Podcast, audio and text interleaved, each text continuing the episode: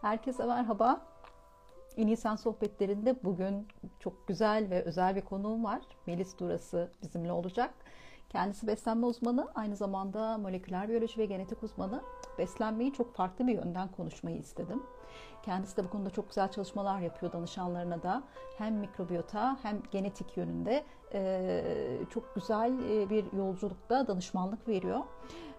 Bu konuda kendisini ben de çok fazla izliyorum e, ve birçok şey öğreniyorum. Bugün de e, bu canlı yayını onunla yapmak istedim. Birazdan kendisini canlı yayına alacağım. Herkese tekrar merhaba. Herkes hoş geldi. Bu akşam beslenmeyi genetik ve mikrobiyota genelinde konuşacağız. E, klasik beslenmeden çıkıyoruz artık.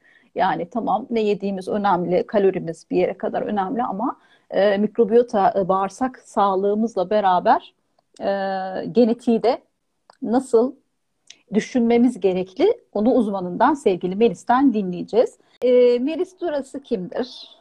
E, kendi sözlerinle e, kendini bize nasıl anlatırsın? Melis Durası, e, ben bir beslenme uzmanıyım. Aynı zamanda genetik mühendisiyim.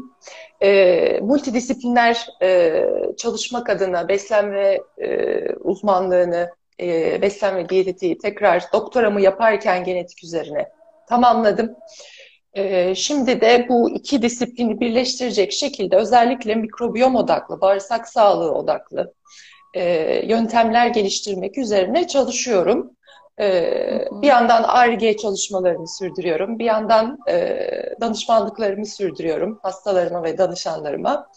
Ee, böyle bir sistem içerisinde çalışan e, bir bilim insanıyım demek istiyorum. E, sporcuyum aynı zamanda. E, hayatımda sürekli spor olan, e, aktif çalışan bir insanım. Evet ne güzel. Tabii ona da değineceğim. Ee, daha yeni beach voley turnuvasından çıktın sevgili Melis. Seyrettik evet. orada. Harikalar e, yarattı yine her gün ayrı bir maçta. Evet Gayet teşekkürler. Güzeldi. Tebrik ediyorum. Yazın öyle bir e, yaz sezonunda plaj voleybolu turları düzenleniyor ülkede. E, orada e, sporcu olarak yer alıyorum.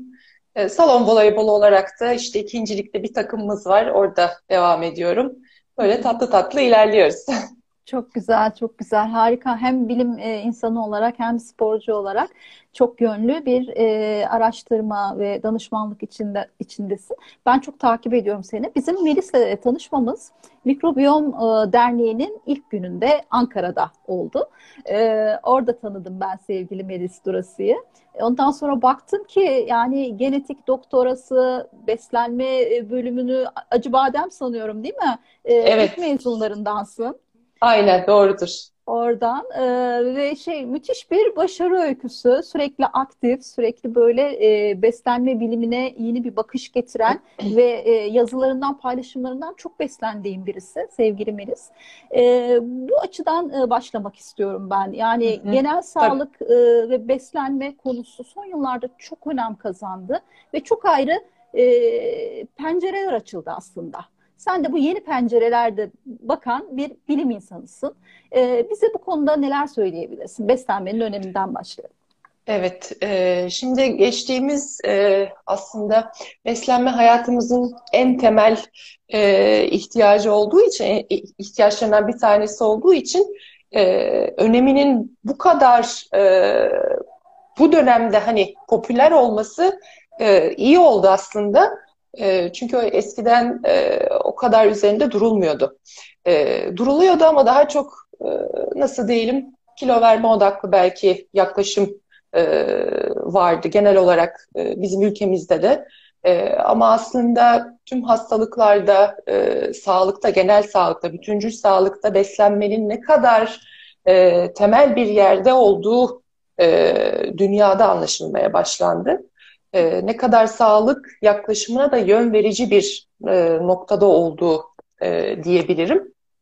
E, ve tabii ki e, böyle olunca pek çok yaklaşım da gelişiyor. Bu popüler diyetler olsun, popüler yaklaşımlar olsun. E, evet bize bu e, internet çağının getirdiği e, hani bilgiyi önümüze verme çok güzel ama e, bazen yanlış bilgiye e, erişebilmek de çok e, kolay oluyor. Doğru bilgiyi aktarabilmek e, ya da seçebilmek, içinden seçim yapabilmek e, önemli hale geldi.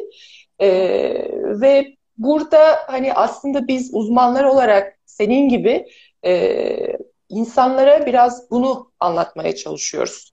Yani çalışıyorum ben de kendi adıma. E, bilimsel olarak son e, yaklaşımlarda bize güven verici olan, e, bilimsel kaynağa dayalı olan bilgileri aktarıp hani buna yönelik uygulamalar e, geliştirmek artık e, çok daha anlamlı hale geldi. E, dolayısıyla e, hani bu e, farklılaşan yaklaşımlar artık biraz daha bütüncül sağlığa, koruyucu e, hekimliğe, e, koruyucu sağlığa doğru gidiyor. Eskiden e, biraz daha semptomları ortadan kaldırmaya yönelik e, yaklaşımlar e, varken şimdi daha kişi özelinde, hastalık özelinde değil de daha kişinin e, altyapısına, e, ne bileyim genetik yapısına, kişisel durumlarını göz önünde bulundurarak yaklaşımlar geliştiriliyor. Tüm dünyada böyle bir akım söz konusu. Dolayısıyla ona adapte olmaya çalışıyoruz diyelim. evet, evet. E, sadece yani bir beslenmenin e, basit bir tanımını yapmaktan öte çok daha farklı şeyler söyledin e, sevgili Melis. Biz onları biraz açalım. Kişiye özel yaklaşım dedin, bütünsel bakış dedin.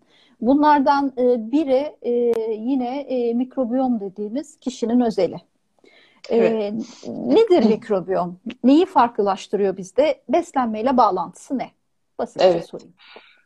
E, beslenmenin genel tanımı işte hem bu bütüncül yaklaşımı da kapsıyor aslında. E, sadece fiziki olarak kişinin sağlıklı olma durumu değil, aynı zamanda e, beynen, ruhen e, de sağlıklı olmasını gerektirdiği bir e, tanımı var. Buna e, yönelik bir e, çerçeve çiziyor. Şimdi mikrobiyom e, belki dinleyicilerimizin arasında e, bu terime hani yabancı olanlar vardır. Nedir? E, çok daha sık duymaya başladık son zamanlarda. Bağırsak sağlığını gözetiyor. Aslında mikrobiyom e, mikroorganizmalar var. Hani bizim gözle göremediğimiz bakteriler olsun, virüsler olsun, mantarlar olsun. E, bizim vücudumuza da, insanoğlunda da e, vücut yüzeyinden iç, e, ne bileyim derimizde de bir mikrobiyom e, söz konusu. Ağız içerisinde de oral mikrobiyom e, var. Bağırsaklarımızda da bağırsak mikrobiyomu. Aslında biz burada bu mikroorganizmaların e, sayısız mikroorganizmanın bizim e, hücrelerimizden daha fazla mikroorganizma barındırıyoruz vücudumuzda. Yani e, onlar e, biz onlar için bir konakçıyız. Onların yaşam alanını sürdürdüğü e, bir e, dünyayız aslında. Dolayısıyla e, burada onlarla aramızda çok değişik bir ilişki var. Bu ilişkide işte biz onlardan faydalanıyoruz, onlar bizden faydalan faydalanıyor e, yaşamlarını sürdürebilmek için. Ve e, insanoğlu da bunlara adaptif şekilde e, metabolik sistemi, hayati sistemleri gelişmiş durumda. E, dolayısıyla bu son zamanlarda bu mikrobiyom e, özellikle bağırsak sağlığının e, ne kadar önemli olduğu anlaşıldı. E, nasıl anlaşıldı? E, dünyada e, mikrobiyom, insan mikrobiyom projesi e, sürdürülmeye başladı. Nasıl genom projesi sürdürülüyordu. Bunun mikrobiyom e, tarafı yapılmaya başlandı ve hastalıklarla, insanın sağlıklılık durumuyla ne kadar e, bağlantılı olduğu e, tüm yayınlarca e, her günde yeni yayın çık yeni yayınlarımız da çıkıyor bununla ilgili e, bize e, gelmeye başladı bu bilgiler. E, dolayısıyla bağırsak sağlığı aslında bağışıklık sisteminin de temelini oluşturan bir yerde. Yani bütün sistem birbirine bağlı, tüm bizim makinalarımız diyelim birbirine bağlı ve bağırsak mikrobiyomu bunun kor bölgesinde, çekirdek bölgesinde e, duruyor gibi bir durum söz konusu şu anda. Tüm bağışıklık sistemini yöneten, e, üzerinde etkisi olan bir e, yerde. Şimdi beslenme bunun neresinde? E, beslenme de nasıl bağışıklıkla ilgili ise bağırsak mikrobiyomuyla da ilgili. E, çünkü biz ne yiyorsak e, ağzımızdan e, ne e, çiğneyip sindirim sistemimize götürüyorsak Bunların her bir tanesi bağırsaklarımız tarafından emilip e, kana karışıyor. Bu emilim sürecinde, bu sindirim sürecinde işte buradaki mikroorganizmalar bu sindirimi e, gerçekleştiriyor. E, bu sindirim sürecinde pek çok metabolik e, atık veya ürün ortaya çıkıyor. Ve bunlar bizim bağırsaklarımızdan kana karışıp faydalı veya faydasız tarafından karışıp bizi etkileyen bir e, döngüye doğru e, yol aldırtıyor. E, böyle bir noktada yani e, bizim yediklerimizi işleyen, e, kanımıza karıştıran e, en basit haliyle bu şekilde e, anlatabiliriz e, bağırsak mikrobiyomunu. Tabii bunun içinde hani biz eskiden bakterileri hep enfeksiyonel e, durumlarda e, konuşurduk. Kötü bilirdik e, onları hatta. E, antibiyotik kullanımları vesaire hani e, hastalıkların önüne geçmek için kullandığımız, e, çok sık başvurduğumuz e, ilaçlardı. E, şimdi biz bununla şunu anladık. Bizim için faydalı olan bakterilerimiz var. Onlar olmadan aslında yaşamı sürdürmek çok mümkün değil. E, bu bağırsaklarda da bir denge söz, bağırsaklarımızda da bir denge söz konusu. E, iyi bakterilerin yoğunluğunun, çeşitliliğinin fazla olduğu durumlarda kişilerin çok daha sağlıklı bir yaşam sürdüğünü e, gözlemliyoruz ve e, yayınlarda hani çalışmalarda e, bunu gösteriyor. Kişiselleştirilmiş tarafı e, hani herkes birbirinden farklı evet e, mikrobiyomu da birbirinden farklı. Aynı bizim parmak izimiz nasıl e, benimki seninkinden farklıysa e, mikrobiyom bağırsak mikrobiyomu da aynı şekilde e, her kişinin birbirinden farklı. İşte burada kişiselleştirilmiş beslenme e, daha e, bireye özgü, onun özelliklerine uygun bağırsak sistemindeki mikrobiyom haritasına uygun beslenme profillerinin çıkarılması e, ben çok önemli olduğunu düşünüyorum. E, özellikle uyguladığım danışanlarımda, hastalarımda çok güzel e, geri dönüşleri oluyor. E, yani bu şekilde şey yapabilirim, özetleyebilirim. Tamam, çok güzel. Ben hem seni dinlendireyim hem de e, daha konuyu anlaşılır halde bir iki soru sormak istiyorum. Hı hı. E, bu bu yeni bir e, alan artık. Kişisel evet. mikrobiyoma bakıp e, o kişinin beslenmesini düzenleme, e, besin seçimlerini düzenleme, değil mi? Anladığım bu.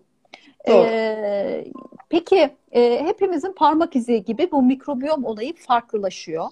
E, mikrobiyomu kötü olan neden kötü? Birininki ondan mikrobiyomu daha iyiyse, o iyi bakterileri daha iyi haldeyse, değil mi? E, bu, bunun ne belir ne belirliyor? Yani hangi besinler belirleyebilir ya da başka bir, şey, faktörler nelerdir? Ve bunu unutma lütfen. E, bir de e, şimdi e, ürünler dedin.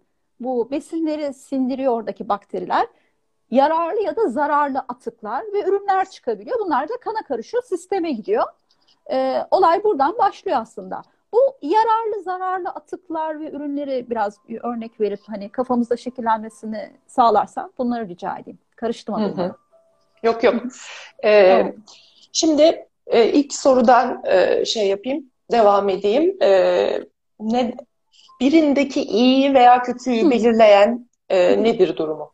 Şimdi e, bunun belirlenme şekli şu şekilde yapılmış. E, bu mikrobiyom projesiyle e, sağlıklı olan insanların ve bunların da bir bazı parametreleri var. E, belirledikleri ölçümlerini yapabilmek için çünkü.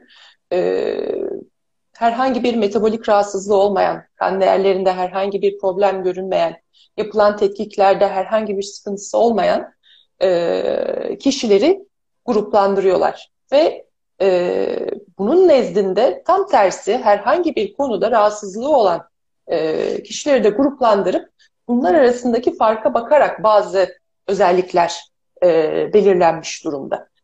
Yani gene, yine sağlıklı gruptaki genel profiller içerisinde e, bir e, genelleme yap, yapılıyor tabii ki. Ama sağlıklı dediğimiz e, gruptaki o iyi bakterilerin yoğunluklarının ve çeşitliliğinin çok daha fazla olduğunu e, görüyoruz. Ama şöyle de bir durum var. Bu sağlıklı bireyler içerisinde de e, her birinin bu e, bakteri örüntüsü ya da mikrobiyom haritası birbirinin aynısı değil. Sadece oranlar bakımından e, birbirlerine yakınlık gösteren durumları var. Şimdi zaten genel olarak e, bilim tarafında ya da ARGE tarafında en çok e, sorulan sorulardan bir tanesi aslında cevap aranan tam net olarak. E, şimdi biz de elimizdeki verilere göre e, sadece bazı taraflarına bunun e, açıklık getirebiliyoruz. E, bunlardan bir tanesi de biz mesela e, bir kişinin e, mikrobiyom bağırsak profiline baktığımızda e, onun hakkında sağlıklı mı sağlıksız mı gibi bir çıkarım yapabiliyoruz. Nasıl yapabiliyoruz bunu da? Yine hali hazırda var olan bu verilere göre karşılaştırarak bunu yapıyoruz. Ee, ve kendi içerisinde o farklılık e, şurada e, şöyle anlatalım. Mesela bir kişinin e, çok karbonhidrat metabolizmasının mı daha fazla aktif olduğu, protein yağ metabolizmasının mı daha aktif olduğunu biz bağırsak mikrobiyomuna göre rahatlıkla söyleyebili söyleyebiliyoruz. Ee, veya belli spesifik bakterilerin kötü olan yükselmesinin neye göre yükselmiş olduğuyla ilgili elimizde bilgiler var. Ee, ve bunu düşürme düşürmek için e, o dengeyi tekrar sağlamak için ne tür uygulamalar e, yapılabile yapılabileceği ile ilgili de bilgiler var. Tabii ki bu bilgiler bu arada e, her gün daha da artacak. Ama şu anki e, bilgi çerçevesinde, bilgi havuzunda e, gayet verimli e, sonuçlar alabilecek düzeyde. E, dolayısıyla hani spesifik bir besin bazı bakteriler için bir besinken spesifik bir o, o besin bazı bakteriler için e, onun kullanabileceği bir besin kaynağı değil. Dolayısıyla hmm. besini besinini vermediğimiz bakteriyi oranını düşürmek, e, yoğunluğunu azaltmak mümkün. Veya e, bakteri çeşitliliğini tekrar e, sağlayabilmek yine mümkün. E, e burada da e, bazı destek ürünler de devreye giriyor. E, sadece besinler değil, e, vitamin ve mineraller de dahil olmak üzere. E, bazı probiyotik, prebiyotik kaynaklar. E, onlar da şimdi çok popüler. Nasıl kullanalım? E, kimin de bazısı işe yarıyor, kimin de yaramıyor diyor. Yaramıyor. yaramıyor evet. evet. e, bunun da sebepleri var. E, benim e, yaklaşımım şu. Kişilerin bağırsak profilinde zaten hali hazırda var olan bakterileri içeren bir probiyotiği kullanması onda bir fark yaratmayacaktır. Eksik olanı kullanması veya profilindekini yönetebilecek ve etkileyebilecek olan suçları, hmm. o probiyotik hmm. içeriklerini kullanması onda bir fark yaratacaktır. Ee, burada da işte yine e, aslında nasıl e, antibiyotikler çok negatif etkiliyorsa e, bağırsak mikrobiyomunu, çünkü sadece kötü bakterileri öldürmüyor, aynı zamanda iyileri de öldürüyor. Orada bir seçicilik e, söz konusu olamıyor maalesef. E, probiyotikler içinde, prebiyotikler içinde yine aynı şekilde aslında seçici davranabilecek e, bir bilgiye sahip olmamız gerekiyor.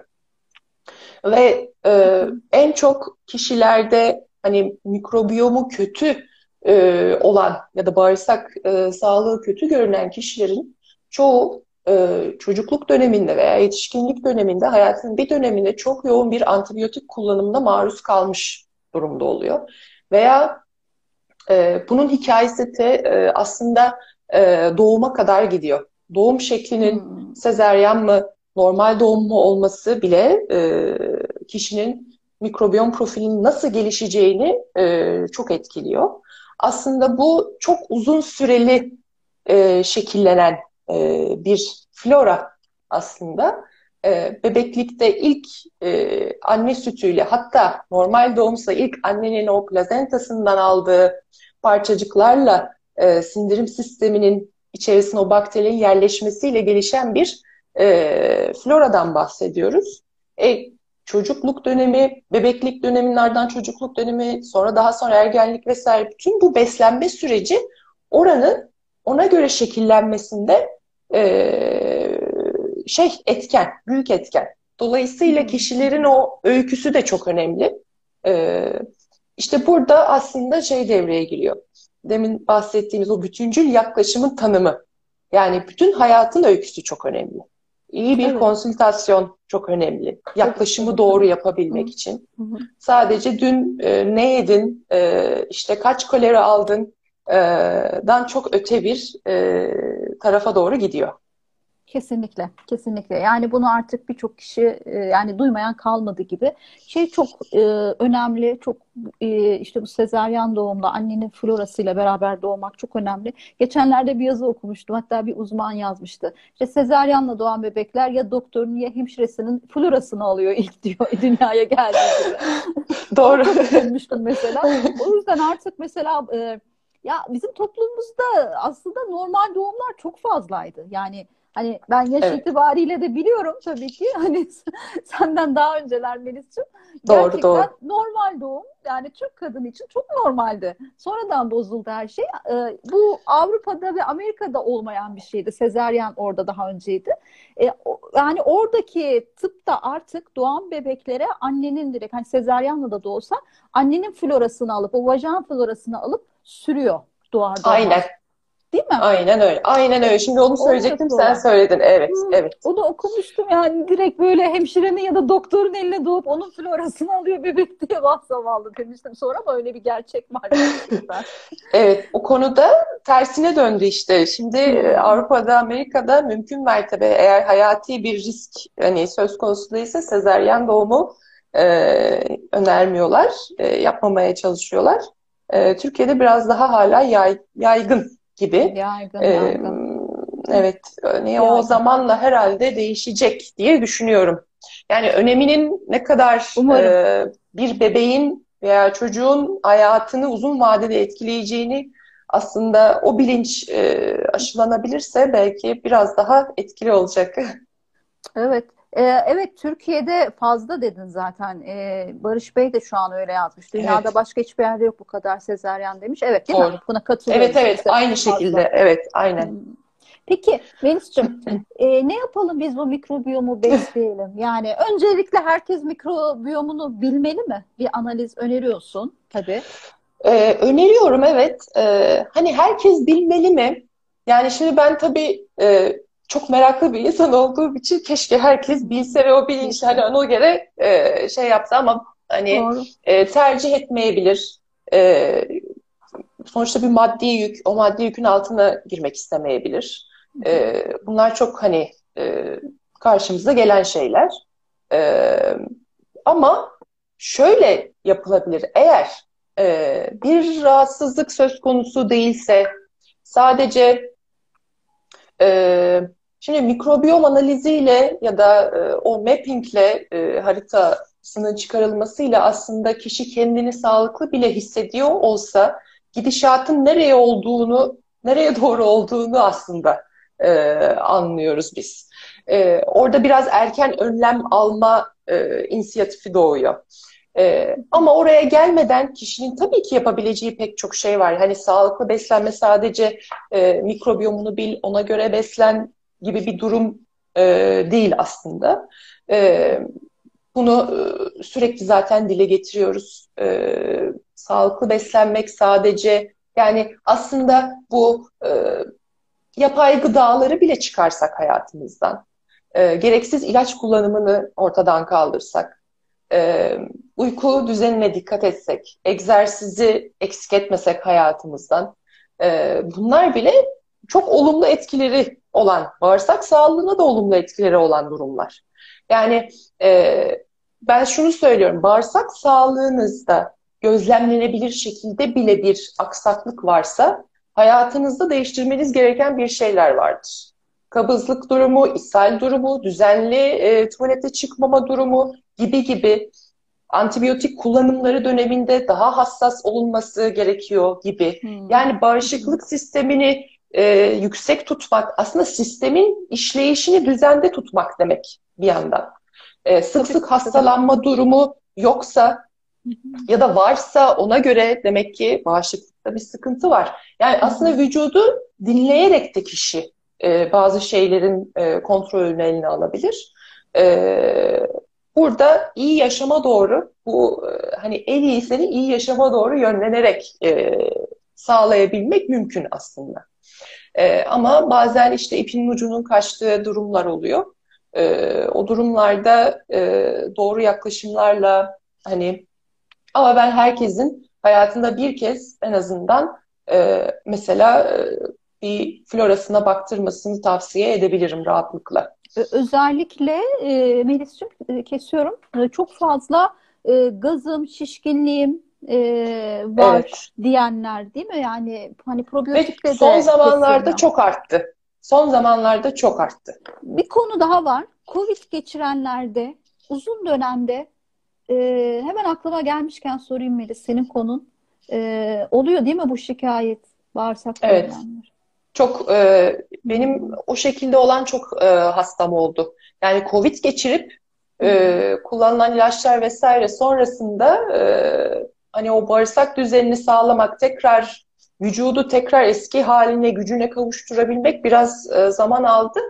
E, ama e, değiştirilebildi. Yani öyle söyleyeyim. Biz bir çalışma yürüttük e, TÜBİTAK'la. E, orada argesini yaparken pek çok e, hastayı da değerlendirme imkanı bulduk e, vaka olarak. E, floralarına baktık ve çeşitli profiller vardı tabii. Hani COVID geçirmiş olan, geçirmemiş olan, e, yaş grupları olarak farklılık gösteren kadın, erkek, e, genç, e, orta yaş vesaire. E, e, profilleri çıkıp hani süreci, e, o e, takip sürecini konsültasyondan sonra çok iyi devam ettiren kişilerin bağırsak florası olumlu yöne doğru yine değiştirilebildi. Hani ben e, en çok onu merak ediyordum. Acaba Covid sonrası bu flora değişimi ne kadar sürer? E, hani o bozulmuş olan taraflar nasıl düzeltilir, düzeltilebilir mi soru işaretiydi. E, evet eksikler var ama zaten bağırsak florası o bağışıklığın temeli dediğimiz kısımda öyle üç günde düzelecek olan bir şey değil. Bir haftada bile çok olumlu sonuçlar, değişiklik başlar ama kalıcı hani o floranın kalıcı olarak değişmesi bir üç ayı buluyor. Ee, üç ay, 90 e, gün e, kişinin sıkı bir şekilde e, iyi yaşam o başlığı altında ne yapması gerekiyorsa kendi özelinde Doğru. yapması Doğru. gerekiyor. O zaman bir uzmandan yardım almaları önemli. Böyle bir sıkıntıda olan kişiler. Evet. Ben yani, e, kesinlikle, kesinlikle. Çok önemli. E, ya şu işlemiyor ya Melis gerçekten. Hani bir eczacı olarak diyebilirim. Ben de orada eksik kalıyorum, duruyorum bazen. E, ya işte şöyle bir bağırsak problemim var, şöyle işte gazım var, sıkıntım var. Hangi probiyotiği kullanın dediğinde benim pek ağzım gitmiyor ya. Şunu kullan, bunu kullan evet. demeye. Çok kişisel evet. artık. Çok kişisel. Evet. Aynen. soruyorlar mesela nerede bu mikrobiyom analizini yaptıralım diyorlar. Hı hı. Ee, Yapacak yer yok diyorlar. yani ben bir işte Meltem Hoca'yı biliyorum. Bir seni biliyorum hı hı. işte. Evet. Ee, nereye başvursunlar? Sizlere başvuracaklar. Siz yönlendiriyorsunuz. Evet. E, bu hikaye zaten Türkiye'de e, çok az e, şöyle üniversitelerin e, üniversitelerde raporu çıkarmak mümkün. E, ancak şöyle bir sıkıntı var. Meltem Hoca da ondan e, bahsediyor zaten sürekli. O raporun yorumlanma tarafı yani evet bende rapor var ama ben buna göre ne yapacağım hocam yani o kısım çok önemli. E, e şu probi e, bakteriler var bende o zaman hangi probiyotik gibi bir soru e, soruluyor otomatikman. Orada bir zaten eksiklik var. Dünyada o kadar çok bunu yapan ve uygulayan yer var ki e, Türkiye'de biraz az. İşte biz e, şey yaptık hani bunun e, öncülerinden olduk. E, çünkü örnekler yurt dışına gidiyordu daha önce. Bunu yapan doktorlar da vardı hani hı hı. ilk e, zamanda. Ama örneklerin yurt dışına gider, gidene kadar ki o e, örnek kalitesinin e, kalitesi de düşüyor. Hangi koşullarda gidiyor, hangi koşullarda analiz ediliyor. E, çok geç e, geri dönüşler oluyor vesaire. Bunların hepsi bir e, aslında e, çözülmesi gereken problem. E, şimdi Doğru. biz burada e, hani yaklaşımla Meltem Hoca'nın da aynı şekilde e, güzel bir e, aslında e, hizmete dökmüş olduk.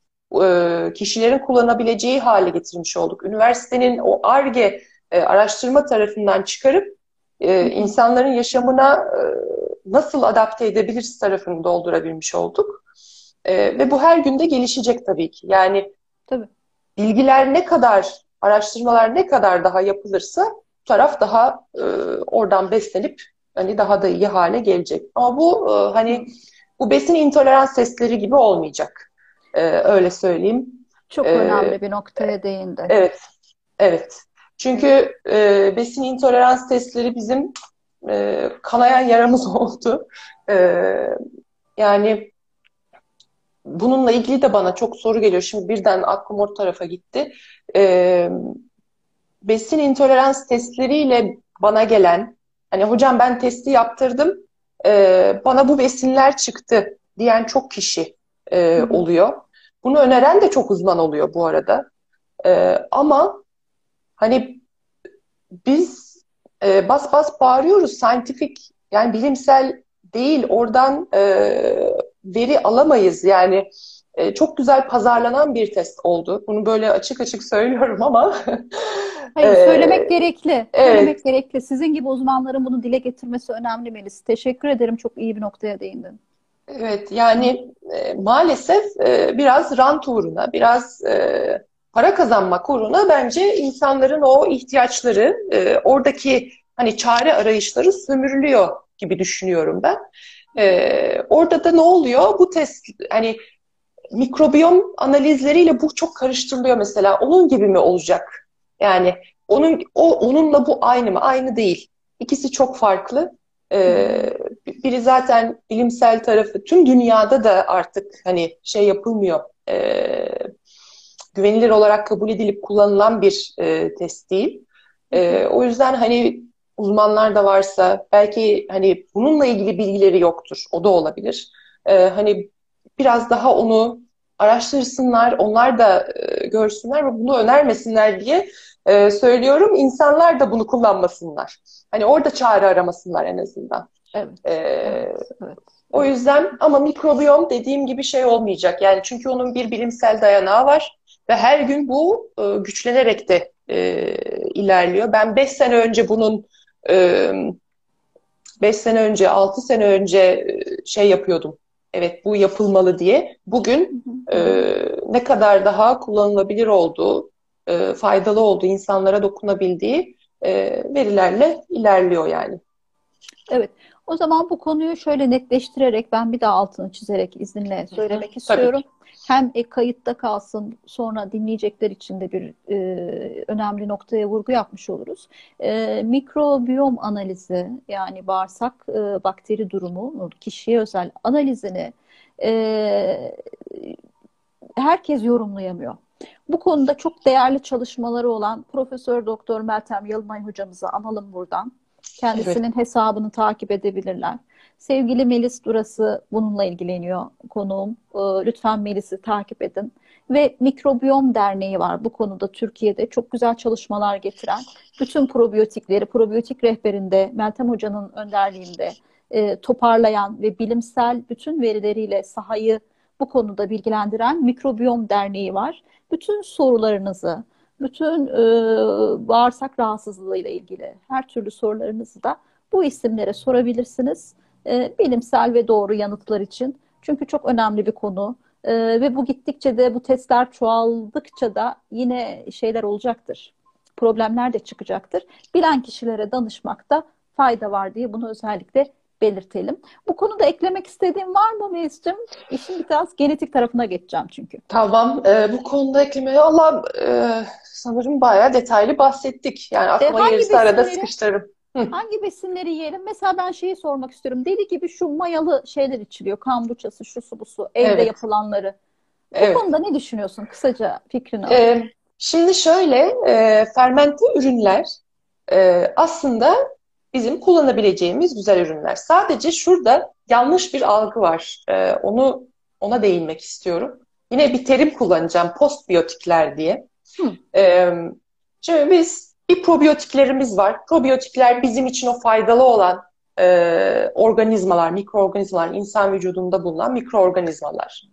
E, bir prebiyotikler var. Yani bunun öncesi bu probiyotiklerin yediği, beslendiği besinler.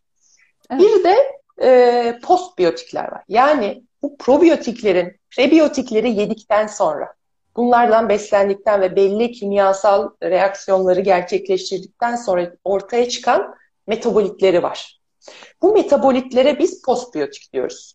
Şimdi bir kombuçada, turşuda, yoğurtta, kefirde olan şey ya da bir e, peynirde, e, fermente ürünlerin hepsinde olan şey bu e, faydalı olan bakterilerin besini alıp farklı e, kimyasal reaksiyonlarıyla oradan beslenip farklı bir forma dönüştürmesi.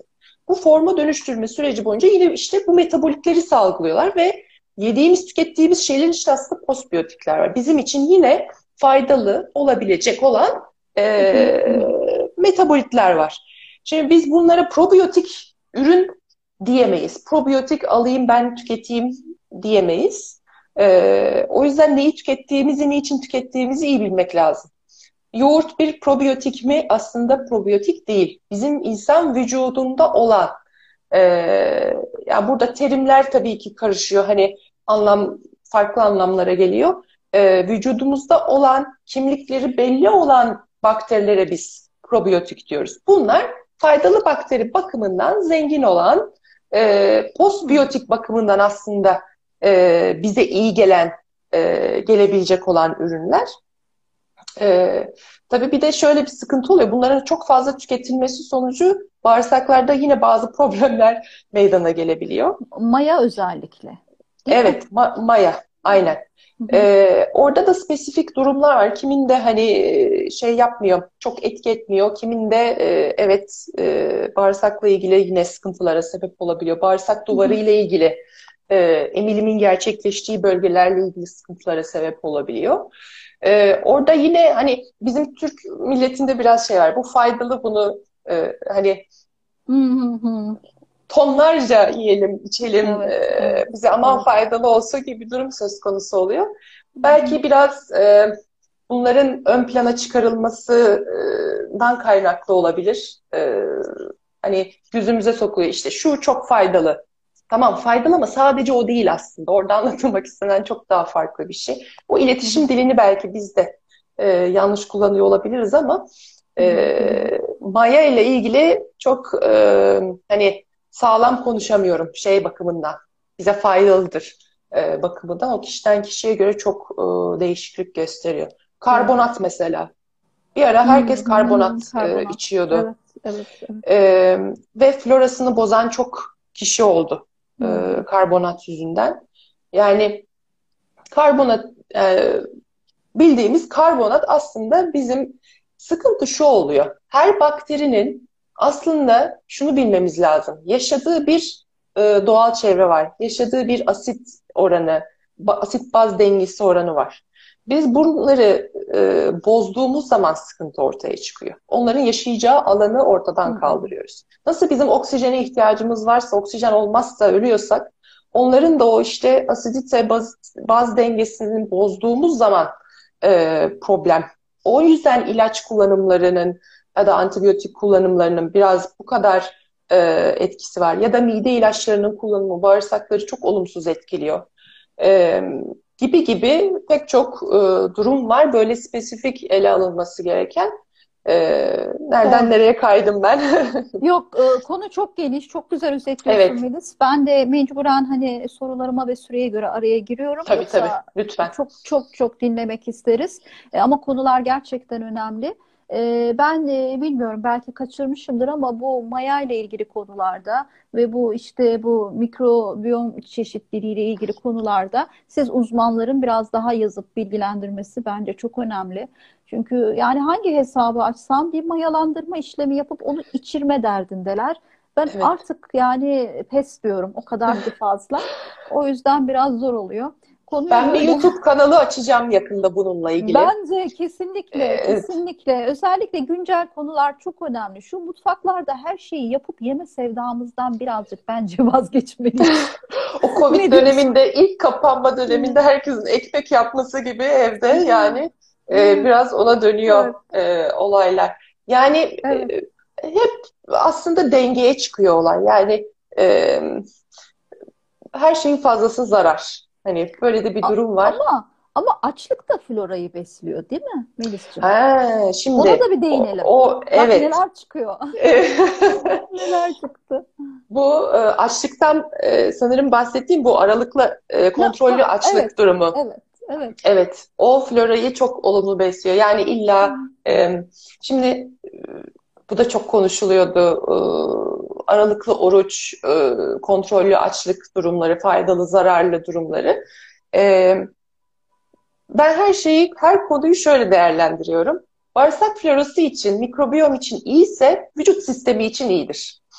Şimdi Ya. yayınlarda çıktı. E, yayınlarda diyor ki aralıklı oruç e, yani aslında kontrollü açlık durumu e, vücut için faydalı, e, mikrobiyom için faydalı E, ve bunu biz insanlarda da hastalarımıza, danışanlarımıza da çok güzel gözlemliyoruz. Öyle e, sık sık ye, e, ne bileyim eskiden öyle bir e, akım vardı. İki saatte bir beslen, az beslen, sık beslen gibi bir durum söz konusuydu. E, çok tavsiye ediliyordu bu ama durum öyle değil. E, aralıklı, kontrollü açlıkla çoğu hastalığın, e, metabolik rahatsızlığın, öyle söyleyeyim, e, tedaviye yönelik e, geliştiği gözlemlenmiş durumda, tespit edilmiş durumda. Şeker problemi olanlar dahil olmak üzere. E, şimdi tabii ki ben bunu söyledim diye hemen e, şeker problemi olan kişilerin e, aralıklı oruç yap, yapsın anlamına gelmiyor bu. E, Hmm. orada kontrollü bir geçişin sağlanması gerekiyor. Yoksa çok olumsuz sonuçta alınabilir. Şimdi açlıkla aslında hücrelerin e, kendini yenileme sistemini, döngüsünü biz e, devreye sokmuş oluyoruz. E, hücreler kendini yenileme durumuna geldiği zaman da e, bağışıklık sistemi çalışmış oluyor aslında. En basit şekilde anlatmak gerekirse. E, açlık olduğu zaman vücut kontrollü açlık olduğu zaman aslında biyolojik saate göre bir işlem e, gerçekleştirmiş oluyoruz. Beslenmek çok önemli. Yeterli aralıklı e, ya da kontrollü açlıkta da yediğimiz öğünlerin kalitesi de çok önemli. Hani e, ben dünyaları yedim bir öğünde sonra işte kendimi 8 saat aç bıraktım. E, sonra tekrar dünyaları yedim. Tabii, Ve tabii. e, besin kalitesi yani Hı hı. e, yenilen öğünün işte lif e, oranı, sebze oranı, e, protein oranı, karbonhidrat oranının da dengeli ve e, yine sağlıklı koşullar, sağlıklı beslenme çerçevesinde olması gerekiyor. Yoksa olumlu sonuç alınmıyor. Yani evet nasıl bir olumlu sonucu olur sadece kişinin e, psikolojik olarak sürekli o yeme döngüsü içerisinde ne zaman ne yemeliyim döngüsünden çıkarıyor. Öyle bir faydası var. Ama ee, dediğim gibi yine kaliteli e, beslenmek gerekiyor o öğün içerisinde de. Ama hücresel sağlığın korunması için o açlıkların çok olumlu etkisi var. E, uyku da bunlardan bir tanesi işte uyku dö- dö- dönemi. İyi Tabii. uyku dediğimiz e, dememizin sebebi oradaki hormonların e, o dönem o süreç içerisinde salgılanan hormonların değişmesi. Her saat farklı hormonlar e, salgılıyoruz. Ee, o uyku e, sürecinde de yine vücut aslında açlık yaşıyor. O açlıkta da hücre yenilenmesi yine sağlanıyor. Biz istiyoruz ki iyi uyku olsun, o hormonlar da düzenli salgılansın. E, açlık da var zaten. Bütün hücre yenilenmesi maksimum seviyede e, sağlanabilsin. Sabah da işte enerjik enerjik uyanalım. Kesinlikle, kesinlikle. O, o banko yani ben e, onu hayatımda dene, deneyimliyorum. Bazı çok nadir de olsa Evet. hani akşam arkadaşlarıma çıktığımda biraz geç yemeği kaçırdığımda alkol kullanmıyorum ama hadi onlara uyayım diye bir kırmızı şarap içtiğimde mesela ertesi sabah kalktığımdaki ruh halim o kadar farklı oluyor ki birazcık oynattığım için o durumu. Değil mi? Evet. Ee, sonra hemen toparlıyorum tabii. Ben bir daha böyle uyan- uyanmak istemiyorum diye toparlıyorum ama. O, o farkı çok iyi yaşayanlardanım. Gerçekten çok teşekkürler Melis. Çok güzel konulara değindin. Ee, ama ben genetiğe geçmek istiyorum biraz Evet. kalan süremizde. Tamam. Ee, şimdi genetiği değiştirilen gıdalar bizim hep korkulu rüyamızdır tırnak içerisinde. Ah işte bize ne yapıyorlar diye hep deriz. Ee, ama e, bazı besinler de bizim genetiğimizi değiştiriyor. Genetiğimizde oynuyor değil mi? Yediklerimiz genetiğimizi değiştirebilir mi? Bir de böyle bir soru var. Uzman olarak onu sana soruyorum. Evet, şimdi çok güzel bir soru. Herkesin aklında bu. Ee, şimdi şöyle bir durum var. İnsan genomunda, gen e, genetiğinde e, bütün genetik parçanın hepsi e, kodlanmıyor. Yani hepsi bir anlam ifade etmiyor.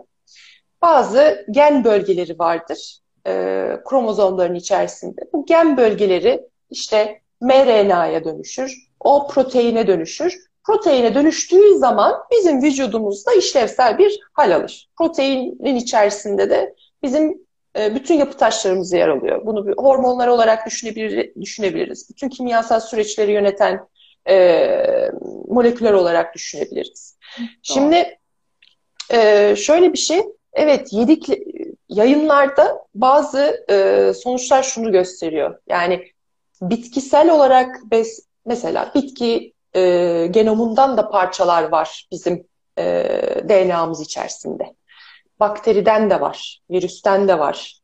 Dolayısıyla e, aslında çok esnek ve e, modüler bir yapıya sahip. Ama e, bu demek değildir ki bizim genetiğimiz değişiyor. Bu şu demek oluyor, parçalar yerleşse de önemli olan burada o bölgelerin ifade edilip edilmediği, o bölgelerin anlamlı bir hale gelip gelmediği. Dolayısıyla e, ben ne yersem yiyeyim zaten e, benim o zaman genetiğim değişiyordur. Ama genetiği değişiyor demek e, kesinlikle şu değil. İşte göz rengim değişecek, ne bileyim işte e, farklı bir hormon salgılayacağım, farklı bir bilmem ne yapacağım demek değil. E, orada farklı bir durum söz konusu. E, genler değişmiyor ama genlerin bizde rahatsızlığa sebep olan durumlar farklı şeyler. E, genlerin bir kontrol mekanizması var. E, mesela e, kanser hastalığından bahsedelim. Belki bende de kanser geni var şu anda. Ama bunun aktif olup olmaması tamamen e, bana bağlı. Neye bağlı? Benim kendimi maruz bıraktığım durumlara bağlı. Hmm. Bu genin bir açma kapama tuşu var. E, bir tane de değil. Bir senkron şeklinde. Çünkü tek bir gen de değil aslında bundan sorumlu olan. Keşke tek gen olsa ve her şeye e, çare bulabilsek. Birkaç hmm. tane genin e, versiyonunun birleşmesiyle oluşan rahatsızlıklar söz konusu. Ve bunların da bir kontrol mekanizması var. Ve aslında e, genetik yapımızda bu kontrol mekanizması bozulmasın diye içinde sistemlere sahip. Ama bozulması mümkün tabii ki. Bu bozulma durumunda işte nasıl bozuyor? O açma kapama tuşlarının senkronu bozulduğu zaman. O kontrol işte benim elimde. Nedir bunu etkileyen? O deminden beri bahsettiğimiz işte mikrobiyom. Onun sonucunda sindirimin sonucunda ortaya çıkan o kimyasallar, e, metabolitler, iyisi, kötüsü. Kötü olan işte bunları olumsuz etkileyen o açma kapama tuşlarını belki de açacak e, faktörü belirleyen unsur olacak. Dolayısıyla ya da soluduğum hava da buna dahil.